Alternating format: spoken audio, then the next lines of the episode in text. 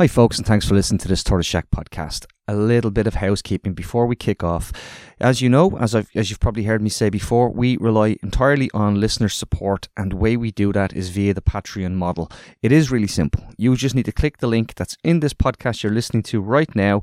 It says patreon.com forward slash Tortoise Shack, and have a look at the levels and see if there's something that fits your budget, and maybe just try it for a month and see if you think it's good value for money. You get lots extras for that. You get access to our live online Sunday shows where we we break down the news of the week with a great panel and then we turn off the recording and have a Q&A with you our members. You also get all of our podcasts in one consolidated feed including our entire back catalogue now of over 1000 episodes of of various podcasts from across the Tortoise Shack. If you don't have the few quid, maybe recommend us to someone. We rely on word of mouth. We've no ads, we've no sponsors. So if you'd like to help us out and you don't have the couple of quid, that's the way to help us. Thanks for listening. Thanks for the support. I won't delay any further. Enjoy the pod.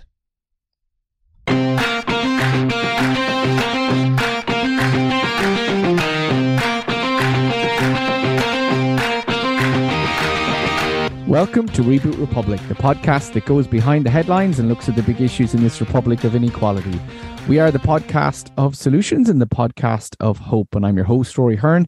I'm delighted to be joined in the podcast today by an expert in the area of mental health and social work. Um, and it is some of our listeners will be will probably know uh, Calvin Swords, who is a assistant professor, colleague of mine, um, and he's assistant professor of social work in the Department of Applied Social Studies in Maynooth, where I work. Calvin, it's great to have you on Reboot Republic. I'm very happy to be here, Rory. Um, that's a very nice introduction. Um, so no pressure. But uh, yeah, really nice to be here with you. No pressure at all. At yeah, all. yeah. Um, listen, Calvin, I've been meaning to uh, talk to you for quite a while um, around the whole issue of mental health because it is your area that you did your PhD on, um, and an area you've worked in.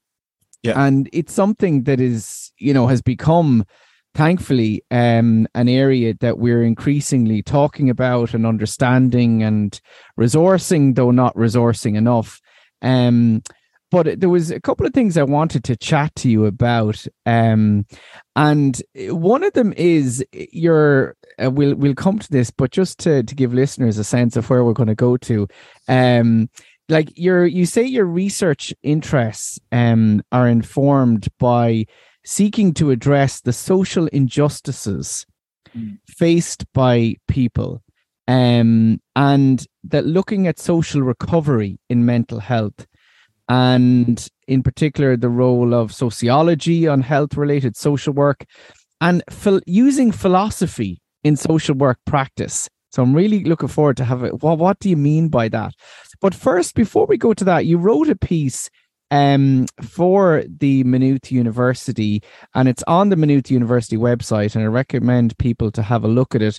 And it's um, called "Do We Fully Understand the Significant Differences Between Mental Health Challenges and Mental Illness?" And you talk about discourses around mental health during the pandemic and afterwards and how kind of the concept of mental health became a key focus in discourses during the pandemic. But you make the point in it that yes, while we've, you know, it's good to be talking about the struggles that what you refer to, and, and it's probably worth, you know, interrogating the use of this term as well, normal people, what they experienced during the pandemic and how their their mental health was affected. And there was a lot of talk about that. But you point out that the pandemic also highlighted inequalities um, faced by people and that um, that you know that there was these inequalities became entrenched or worsened during the pandemic particularly for example you talk about those living with a mental illness with disabilities um adults in, in institutions and that in sense what you talk about and maybe you ask say in the last line we must ask ourselves have we taken the granted of what it is really like to live with a mental illness and that there's not the same exposure given to experiences of people living with mental illnesses. Maybe you could explain that a little. Yeah, no pressure. Yeah, no pressure yeah, whatsoever. No pressure. Yeah, so it was a piece I was meaning to write for quite a while, Rory. Um, and I suppose it stems from a few different kind of reflections and experiences. Um, yeah. So I, I, suppose to start with during the PhD, when I was um, you know collecting my data, a big thing that came came up within the data was the fact that um, a lot of people living with a mental illness, okay, so that are diagnosed with with say psychosis, schizophrenia, and so on, um, that they felt like societal discourse and people in society um, were talking about mental health, which was great.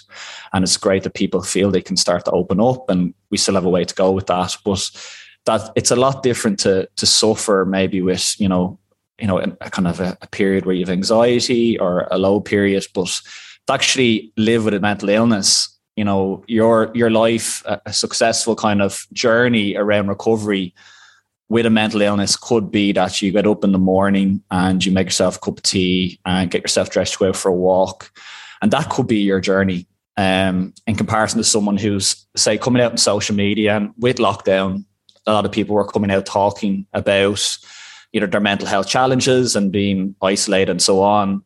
But that doesn't last for the rest of their life. Okay. Yeah. So, you know, some, some people will recover completely after having an acute episode with a mental illness, but some people will have to live with them symptoms for their life. So that that was where it kind of initially started, that kind of talk of, you know, people taking for granted what's involved in living with a mental illness and actually trying to recover or to live the best life you can. So when I talk about recovery, what I mean by recovery in a mental health kind of context is it's a it's this philosophy, this idea of trying to live the best life you can with your symptoms and to build a you know a new or a different type of identity following your diagnosis. So that was one part that kind of motivated me to write the piece. And then during the lockdown, I'm still in contact with with people in the field that are living with their um, the, their diagnosis, for example. And one person was on the phone to me one evening who runs a, a, a runs who's part of a club in Dublin um, for people living with mental illness, and he said to me, Calvin, you know, a lot of the normal people, people that aren't living with a diagnosis, um, they they're talking in the media about this isolation, you know, not being able to see their family, their friends, um, having no sense of connection. And he said to me, Calvin, that's what it's like for me and all my other all those that are living with a mental illness. This is that's what it's like for us before the pandemic. Yeah. So I really I was it was late. It was home from work late that night, Rory, when he was speaking to me about it. And it was a really profound kind of um, you know, moment just that all of us who are getting on with our lives and you know what what it is what it means to live is about human connection and relationships and that is the reality for a lot of people who are living with their mental illness prior to the pandemic and within the pandemic then we are talking around those people deemed normal um, and their challenges and it was just further forgetting about the voices of for example those living with mental illness. So that was kind of the big the big motivation really behind the piece was to kind of really question whether society really does understand the difference. Um, yeah. And yeah, so I, you might probably want to ask me questions a bit more on that, but that's kind of the motivations behind it, Rory. Yeah. No, uh, it's it's really interesting because you also point out in the article about, mm-hmm. you know, we have celebrities coming out and even saying, you know, they have they've had experienced, you know, quite acute um periods or, or bouts of illness of mental illness um even being hospitalized and Mm. then coming out and the idea of getting over it or overcoming it. Mm. And you know there's a almost a is there a celebration of well you're better now mm. rather than understanding that mental illness can be with you for all your life. But then is that also eh, you know, is there a danger then that you assume that once you have one, a mental illness, then it is with you for all your life? Or how do you, maybe you could give your thoughts on that? Yeah, it's a it's a good one. I look, it, it comes back to you know what you touched on in relation to you know what we all are trying to do in say the Department of Applied Social Studies, where we're looking at inequality and injustices that are faced by the groups we we kind of come into contact with so, like for a celebrity or someone that's in the public domain who comes from, you know, not saying that they're coming from a privileged background, but no, they have a lot more opportunities in their day to day life that overcoming a, a mental illness. I'm not going to say it's easier, but it can be more kind of available to them, the resources needed to actually move on with their lives and not be constantly coming up against obstacles in society that re- kind of reiterate the fact that that person's living with a mental illness. So, what I mean by that is, and based on a lot of my writing and research that I've done to date, is that with every interaction we have going back into society as someone who is diagnosed, who's not a celebrity with mental illnesses, yeah. whether that is, for example, employment, having to disclose, you know, um, that you have a mental illness, that straight away for a lot of people when they they say this, the response and reaction of of people in society in, in the workplace often changes and imp- and kind of further solidifies that you know if I talk or I show my identity as me- with my mental illness that I'm not going to be able to integrate and move into society. So that's one example with employment. It can be similar to do with friends. It can be similar to do with just people in general. That once people hear that word that I'm of a diagnosis, that people all of a sudden become very, you know, maybe I'm not saying shocked, but make assumptions about what that is. And people become further and further isolated because of all their interactions being that way, you know? Yeah, no, that makes a lot of sense in the in in the sense that a celebrity coming and and making that and saying, you know, I you know, I experienced this. Mm. They're met with huge positive response, and people yeah. stop them and say, "Well done for talking about it." And whereas you're saying for a lot of people who don't have that status or mm. resources, you know, or privilege, the response is one of you know, as you say, their senses themselves, I can't talk about it or I can't, yeah you know mention it or there is obviously still stigma you know around it and you know prejudice or whatever in terms of people saying uh, being a bit going mm, is this person reliable yeah. um you know what's what are, is is it going to happen again and what does that mean and um mm-hmm. being reluctant to take them on and even as you say in relationships as well mm-hmm. um in personal relationships the challenges around that and just then, in in terms of you know access to services, support services, you know, to help respond and and deal with a mental illness and you know even recovery. Clearly, I assume that there are massive differences in terms of if you have the resources to pay for it privately, yeah. what you can get versus relying on the public service. Is there that yeah. Do we have the same health apartheid in access to mental health services for those suffering mental illnesses as we do in the general health service in, in a lot of areas? Yeah, absolutely, Rory. I mean, yeah, it's a very valid consideration, and it, it is the re- reflected in services that if you can pay privately, you will you tend to get a better service. I mean, we're probably going to get a chance to go into the, into it a bit more, but you know, we still are seeing a very strong focus on a biomedical model the medical model, you know, mm. in hmm. terms of how we view mental illness and mental health kind of difficulties. So that there's there is that cultural change that does still need to take place within services and with the public and private, but it also comes back to this kind of consumerist world that we're in. You know, we think around capitalism, we think about neoliberalism and, and the influences that they have on our society. They do play a role in who is supported and who isn't, if you can pay for it. Um, so that does have a role as well. And, you know, in terms of the more money we have, you know, it, it, it kind of, it tends to enhance the opportunities we potentially would have as well in our lives, you know, getting into education, you know, in terms of, you know, what supports we need in terms of our relationships and everything. It does play a role. Um, so, and that kind of stems into kind of sociology when we look at kind of the idea of cap, social capital and cultural capital. Um, so yeah, it does. There is there is a big difference, but I do think it's not as simple as just you know the fact that you know if you go privately you're going to get the services you need we need to see a true reflection of a, a real multidisciplinary approach to mental health and mental illness which is still not the case across the board um, and changing that is is slow and that'll take time so And and there's two things coming yeah. to my head. One is I want to ask you to explain mm-hmm. um, what do you mean by the biomedical model? Yeah, yeah. Yeah, yeah, sorry. Yeah, it's a good question. Um, so biomedical model is is is essentially the the position or the, the body of knowledge that's used by psychiatry to determine, you know, their decision making, their interventions to understand what someone has, their diagnosis, and um, to make decisions around that. And it comes from a very kind of, you know, it focuses on measurement, it focuses on wanting to quantify what mental illness is, similar to other areas of medicine. Okay. So, yeah, you know, when we think around if I you know, at the moment, I've, I, I think it's on Twitter anyway. I've, I broke my leg. Yeah. So, uh, if, you know, if, if we want to know that I broke my leg, we go and we do a, an MRI scan and we see that I've a broken leg. You can see it.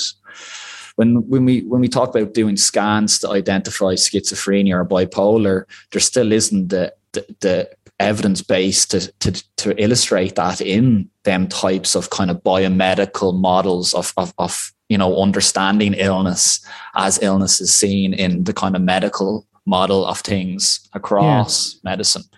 So, you know, within that, I mean, there's different pockets I can go into in terms of because psychiatrists took part in my PhD and I, you know, and then other research I've done and they're, you know, I've plenty, I've a lot of time for their role and I, I, I really respect it.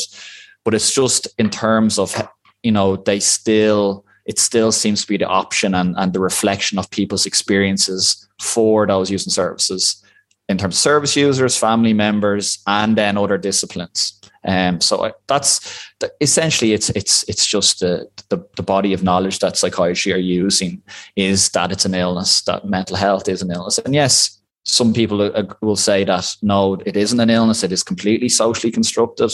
Some will say there is that element that is biological, that is that is in you, that you your symptoms are there, that it's not to do with how society has has seen you or not. So, um, hope that explains that question. Yeah, and and yeah. it brings on because the, the the second question follows on from that, and it was a thought I had, and and we've I've had before on here, and um uh, listeners will be well familiar with me banging on about um, the spirit level and the work of uh, Richard Wilkinson and Kate Pickett, mm-hmm. who are epidemiologists in the UK, whose study of societies showed that more unequal societies had higher rates of mental illness than more equal societies.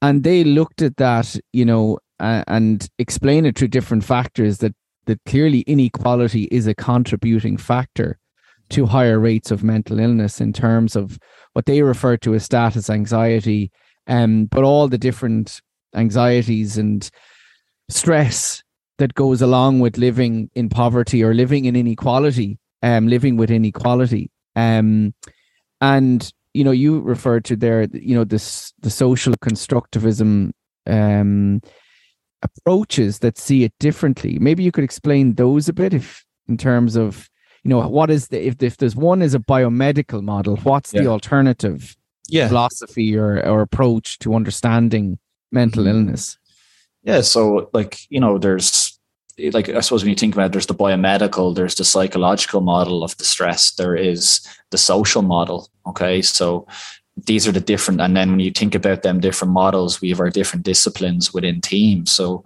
psychiatry comes from the medical model you know, nursing comes from the same model as well. For example, social work comes from a social model, would also is, you know, their professional kind of education would also be informed by psychology as well and sociology. You've occupational therapy that will kind of stem from looking at the activities of daily life. Um, so it's when they are all brought together, Rory, it's looking at, you know, mental illness through the lens of a holistic approach, a biopsychosocial model so it's seeing the whole person. It's seeing the it's seeing the kind of the challenges that they face from the family perspective, from in relation to their class, their status, in relation to their physical symptoms. So it's it's it's trying to move to an a, a, a, kind of an approach that's not just looking at it from okay the physical symptoms it's also looking at their relationships their so their social relationships it's also looking at you know when you you know around their spirituality, their religion, um, and and trying to kind of consider the whole person.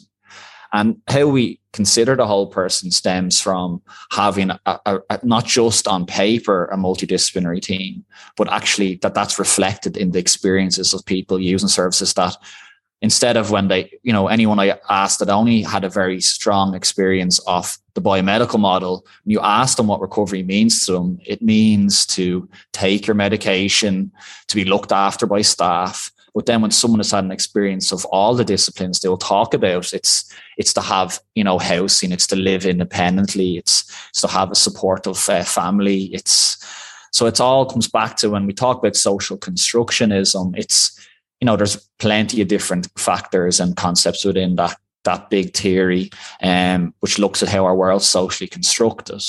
And that includes language. It includes discourse, which is the different ways that we construct, construct language, whether that's to do with policies, whether that's how, how we construct meaning in meetings, whether that's how we construct meaning within them very everyday interactions between service providers and service users, and then where power comes in.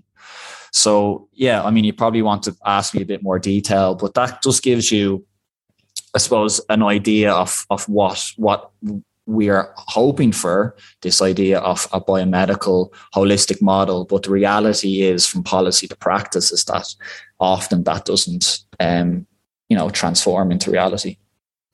Yeah no no it's really fascinating because this you know the biopsychosocial model that you talk about which is essentially bringing the medical lens, the psychological lens, the so- sociological, social lens, you know, and, and social work doesn't view mental illness as simply coming from within the person. And I've talked about this. I was actually talked about it very recently with in a previous podcast um, with the Ombudsman for Children, Niall Muldoon, Niall Muldoon, about the pathologizing of children you know and and this and and it's in a way isn't that's part of our problem that we see these we look at mental illness and we look at the person and we see okay what is wrong with you? Rather than looking at what the fuck is wrong with society. Yeah. That leads people and results in people suffering such levels of mental illness which then though raises the question is the mental illness coming from as you said, that within something like eh, biologically is going on with the person, or is it because of the stress that's happening around them, poverty, inequality, yeah. grief, mm. trauma? Um, yeah. But then they have biological manifestations. Mm-hmm. So in a way, it's all biological, but it has different causes. Yeah. Yeah. Yeah, absolutely. And it, look, and that's that is that, like. I mean, if you look at the idea of recovery that I touched on earlier on, my argument based on my PhD is that it is an unfulfilled concept. It's a neoliberal concept. So what I mean by that is, is okay, you've your diagnosis, you're you were acutely unwell. You know, now you're in your recovery. We're going to support you to live a life where you build a new identity and you go back into society and we're going to support you. But then the minute people leave services into, into society, there isn't the resources available unless you have the money to do it to mm. actually integrate back into society. So it's it's it's a philosophy that doesn't actually isn't actually translatable into practice. It's it's an empty concept. So it's it is a huge part of it is as you mentioned is to do with obviously trauma to do with um, to do with uh, poverty, to do with other uh, inequalities that people are faced with.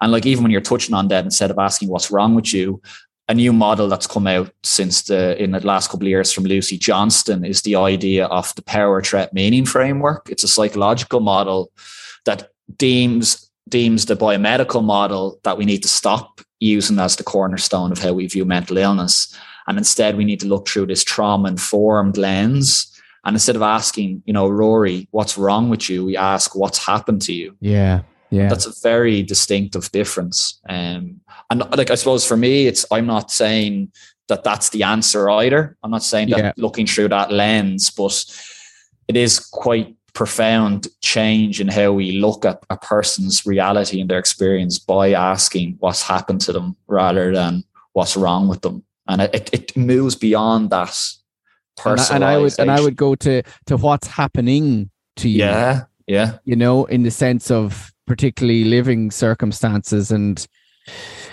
you know we look at mental illness and, and of course around you know anxiety i think of course housing and you know the stress people are living mm. under and the existential stress of a generation who can't see a future of having a home of their own and and what that must do and that that question then is that can you know when you talk about mental illnesses mm. can mental ill health and stress and anxiety lead to chronic mental illness yeah it's a good question Rory you know some will argue that there's a predisposition there that people have genetically that will lead to being brought out. Some people will argue that it's to do with the person's environment that that draws it out and, and that can be dependent on your position in society you know mm. your class your status and um, you know where you're where you, you come from and, and how much trauma you've experienced or adverse experience adverse childhood experiences mm. and even into adulthood can have a significant impact on bringing that out so you know it's that it's it is the case that some people will um lead into chronicity in terms of mental mental illness, but some like not everyone will obviously. Um, but I think that you know one thing to kind of think about is if we look at you know psychiatry and how they diagnose people, that they have a, a, a manual, a diagnostic manual called the DSM or the ICD mm. manual. Yeah. And this is a book that's been created by, you know, very high um, highly regarded psychiatrists in the field who, based on what behaviors people are shown, will say that that's schizophrenia, that's psychosis. But the, the manual has become bigger and bigger in over the years. And like I won't, I won't, I, and this is no not being you know critical of psychiatry, but the DSM is was one of the in, in, recent in the recent years was one of I think was the top of the book charts for for a period of time and you would wonder you'd wonder why this is the case and um, why is it that it's uh, it's it's top of the charts but the pharmaceutical companies uh, you know sent a lot of bought a lot of copies and sent them out to psychiatrists around the world which had an impact on the you know it becoming the like a leading book in the field across just not just uh, psychiatry and mental health mm.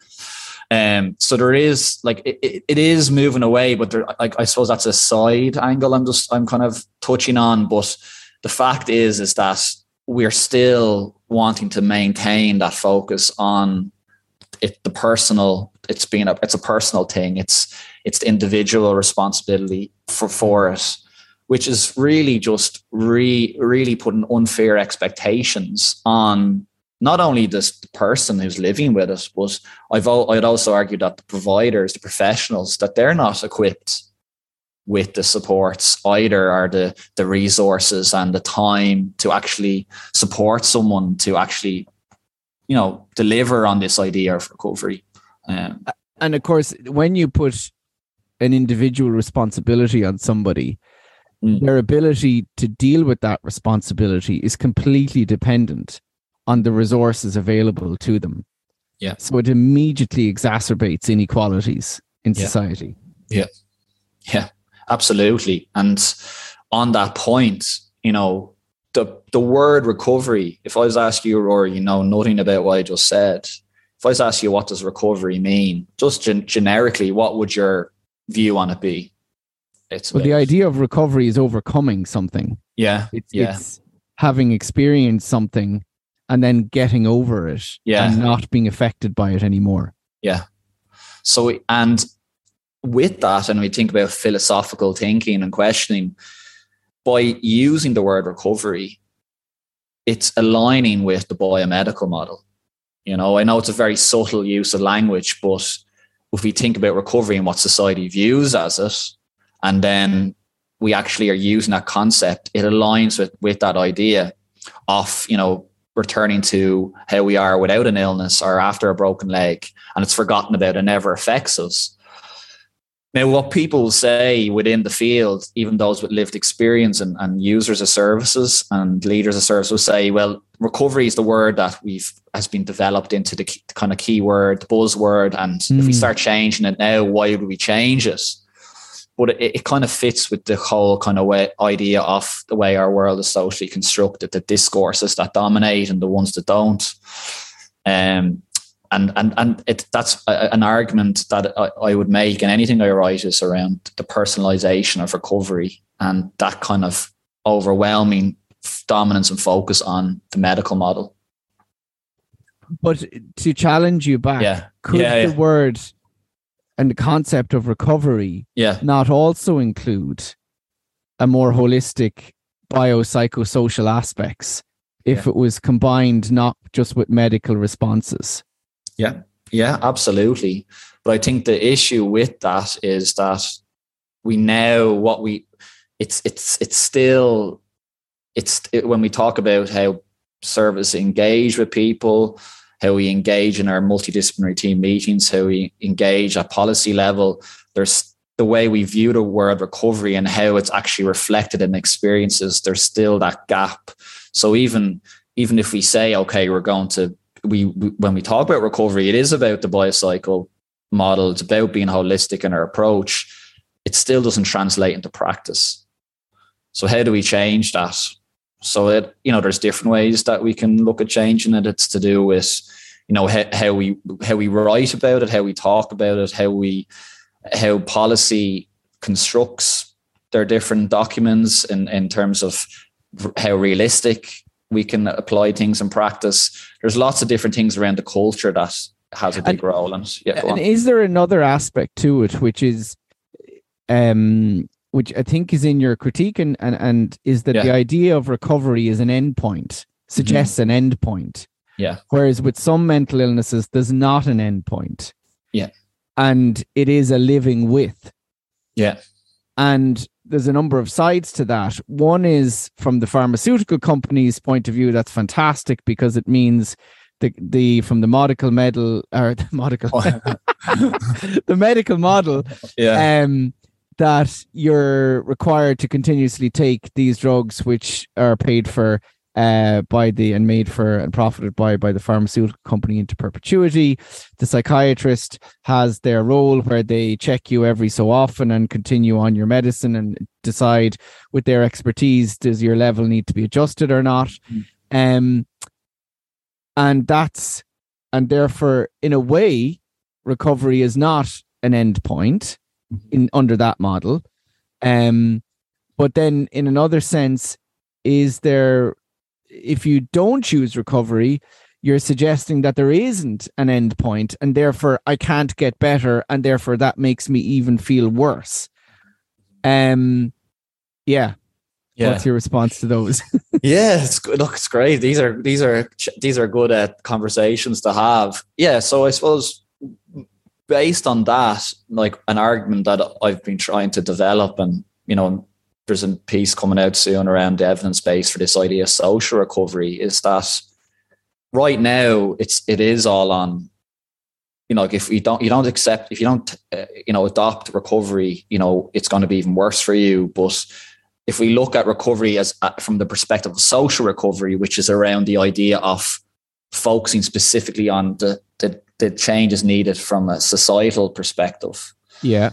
So if instead of all our policy documents and all our discussions from the top down of services and uh, in Ireland and, and beyond talking about recovery as a personalized journey, if we talk about recovery as a societal journey, uh, you know, into society, which involves, you know, if we did a talk about the difference between personal and social recovery.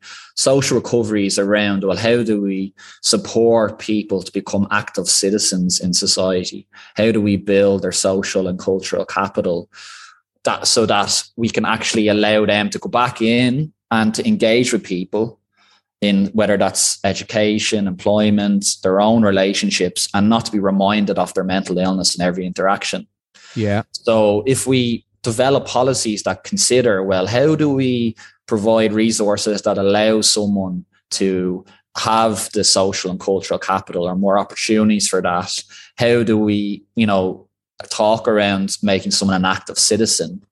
That can that can help to to change how we actually view recovery and not only for the users of services, but also I think for providers that they would feel a lot of frustration with the idea of the revolving door kind of mm. um, idea. And that we, you know, the, the expectation then on changing what our communities and societies around us puts the, the emphasis then on government and policy to to really think about it in that kind of perspective um, instead of it being around the services you know having the responsibility and the, the users of services. So i don't know if i'm answering your question. I'm more probably just expanding on my take on instead of just having recovery as a personalized journey option it should be that our philosophy our vision our expectation in our language and discourse is all around the idea of well how do we make someone an active citizen? How do we how do we build our resources from a cultural and social perspective in terms of you know capital our opportunities? Um yeah. And and the question of you know our res- our resourcing of that and our services currently how would you assess them? Yeah so it's like so for example rory we have in 2006 we had a vision for change okay which set out a really interesting you know policy vision for for services in ireland um, and for mental health this, services yeah mental health services yeah exactly and you know this idea of recovery that we've talked about you be you all wanted to hear the word recovery again um, was put corner was front and center in that document that that's mm. what we hmm. need to consider then in 20, 2020, with the Sharing the Vision, the new policy, a mental health policy for everyone, again, a very, you know, f- interesting, um, you know, document, very visionary again. But the issue with the policy is that there is no costing done around putting this into practice. So it's great to talk around, you know, a whole government approach around trauma informed care, you know, applying so uh, a kind of a social determinants model of health towards mental health, but no one has sat down and gone, okay, well, how how how much is this going to cost? Like, how yeah. how are we going to actually put this into, into practice?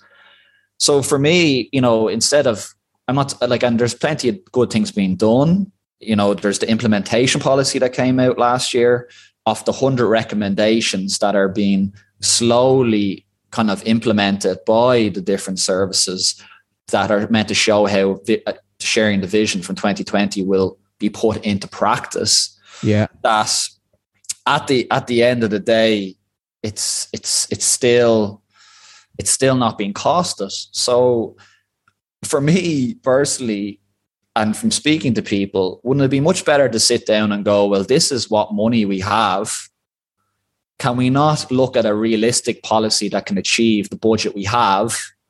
I'm not saying that's going to solve it.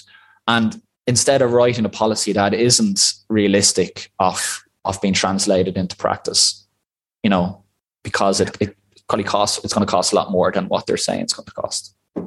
Or I would again challenge you back. no problem. Yeah, yeah. Go on. I would I would start. I think it's a great thing for policy. Yeah. To be visionary and set out what actually should be done. Yeah. Um, but then it needs the resources to implement it. Yeah. And yeah. I think the point that you're making is, is absolutely fair that, well, if it's not costed, then there's no real intention to implement it. Mm-hmm. Mm-hmm. Or there's not a budget allocated to actually implement it. Yeah. Then the issue is, which we have in some cases in Ireland, really good policy and a lack of implementation. Yeah and accountability as well of that. Mm-hmm. And where has it been put put into practice? And that could be extremely and is extremely frustrating. Mm-hmm. But I would say if you have a good policy there, and you're saying that's a good policy, mm-hmm. then that is a tool for advocating and saying, look, mm-hmm. we have this policy. This is agreed. This is a good thing. The problem in housing is we have the bloody wrong policies. Mm-hmm. you know, yeah, even yeah. you know, it, it's it doesn't accept that there's a need for a holistic response to housing from the state. Whereas if you're saying there's a good policy there, mm-hmm. but it's not being funded or implemented adequately, that's a different argument. And I think in a way you're in a stronger position. And the case should be made, okay, we need this to be funded. And why isn't it being funded? Why are we not prioritizing this? Mm-hmm. mm-hmm. Yeah, yeah, absolutely. And again, it's you know, probably just I, I would absolutely agree that we need to be visionary of policy. I suppose it's just based on you know my experiences today that you know it would be good for people using services to be given a maybe in whether it's kind of what can be achieved in the here and now and then what mm. we hmm. need to really stem for in the next 10 years that that people will know that what's what's realistic now and what's realistic in five to ten years time you know i suppose that's it's probably coming from knowing and speaking to people and and feeling like that. Similarly with vision for change that you know so much promise and so much hope and for change that that you know it, being let down again is a frustra- is is just it's just hard to you know to, to see that maybe happen again which i don't think it'll happen again to the same extent but just in terms of you know giving people more of a uh, you know a better a better experience of services whether they're working in them or being provided with the services and then maybe as you say you know it's not to lose sight of the, the vision and to to advocate for them changes um, yeah you know. and in terms of back to the original um or the starting point and, and motivation and kind of question mm. that this focus on mental health and discussion of mental health that is it that those then with a mental illness which is different and more severe. And maybe you could explain what mental illness we're talking about, that that is getting lost in that wider discussion of mental health. Yeah, absolutely. So it's really it's it's to do with people who are living with, you know, chronic mental illness. So, you know, as it is in society, they're not able to. Well, some are, but they they feel the only way they can participate in our society is by not talking about their their, their mental illness within society and you know what I mean by diagnosis is whether that's schizophrenia, bipolar, um, and so on. You know these these kind of diagnoses that impact on their lives in every in their everyday experiences. So, you know, some people will be able to you know take their medication, go back to work, back into employment, you know, go back into education, live and live the the life of what is deemed normal, um, and be able to just kind of forget about their their illness. But for there is a spectrum of of how people manage their lives and how they they manage their symptoms, and you know, for some people, it is about being able to get up in the morning and make a cup of tea, make their breakfast, go for a walk. And that might be what they're only able to do, Rory, in their everyday life. Okay.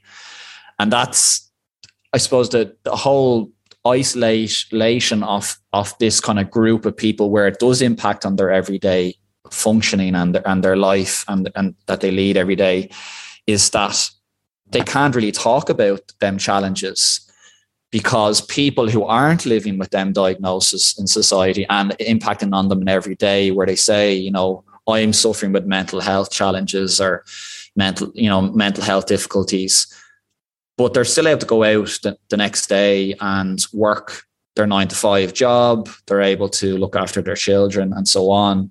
Uh, it doesn't affect them to the same extent but they're the stories that the media are hearing they're the stories we're seeing on social media.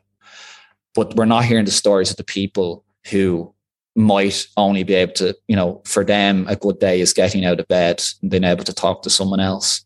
Yeah. Um, and then the, the flip side as well, Rory, is that the people that can function at a high level, so someone that has a diagnosis, and as I said, they can go back to their the life of a normal person. And I don't even like using the normal, but it's just yeah. the purpose of the argument that they're often the people who are being put out into the media or being put out into positions to say, well, look, this is this is and they and we need that. We need people to be empowered to feel like they can achieve things and mm. you know that this is possible.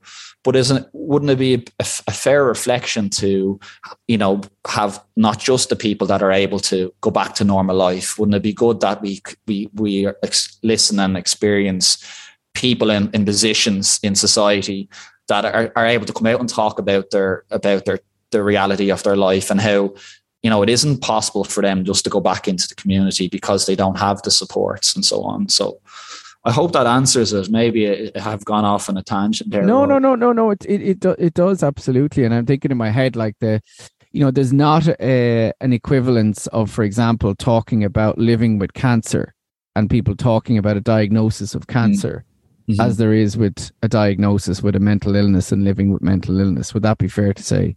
Yeah, absolutely. Yeah. And, and therefore, why is that? Mm-hmm. Mm-hmm. It's yeah. stigma. Yeah.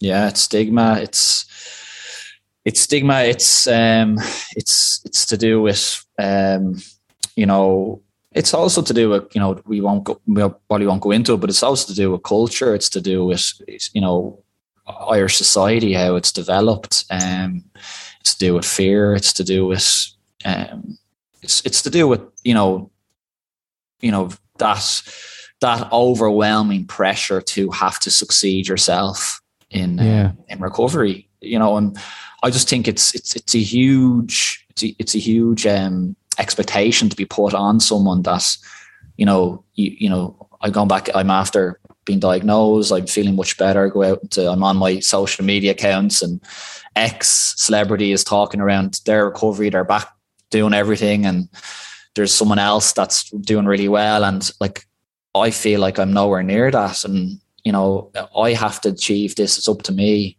it, again it, it, it's very it's a very neoliberal kind of um experience, you know, reflection for people.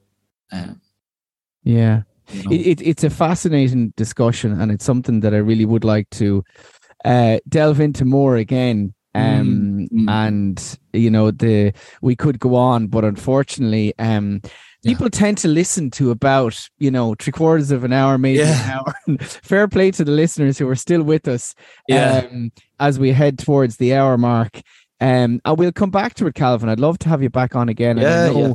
Um, that listeners will have got a lot out of this because it is clearly, you know, conversation and we need to understand it better and and and you know again question and question the society and economy that you know as you say um pushes us towards this version of success and i'm really struck as well thinking you know what came out this week around the mm. child and adolescent mental health services and the the report um, showing the lack of access to the the CAMHS, these cam services, but also waiting waiting lists and delayed times, and people not being uh, followed. Children, not people, children, not being supported.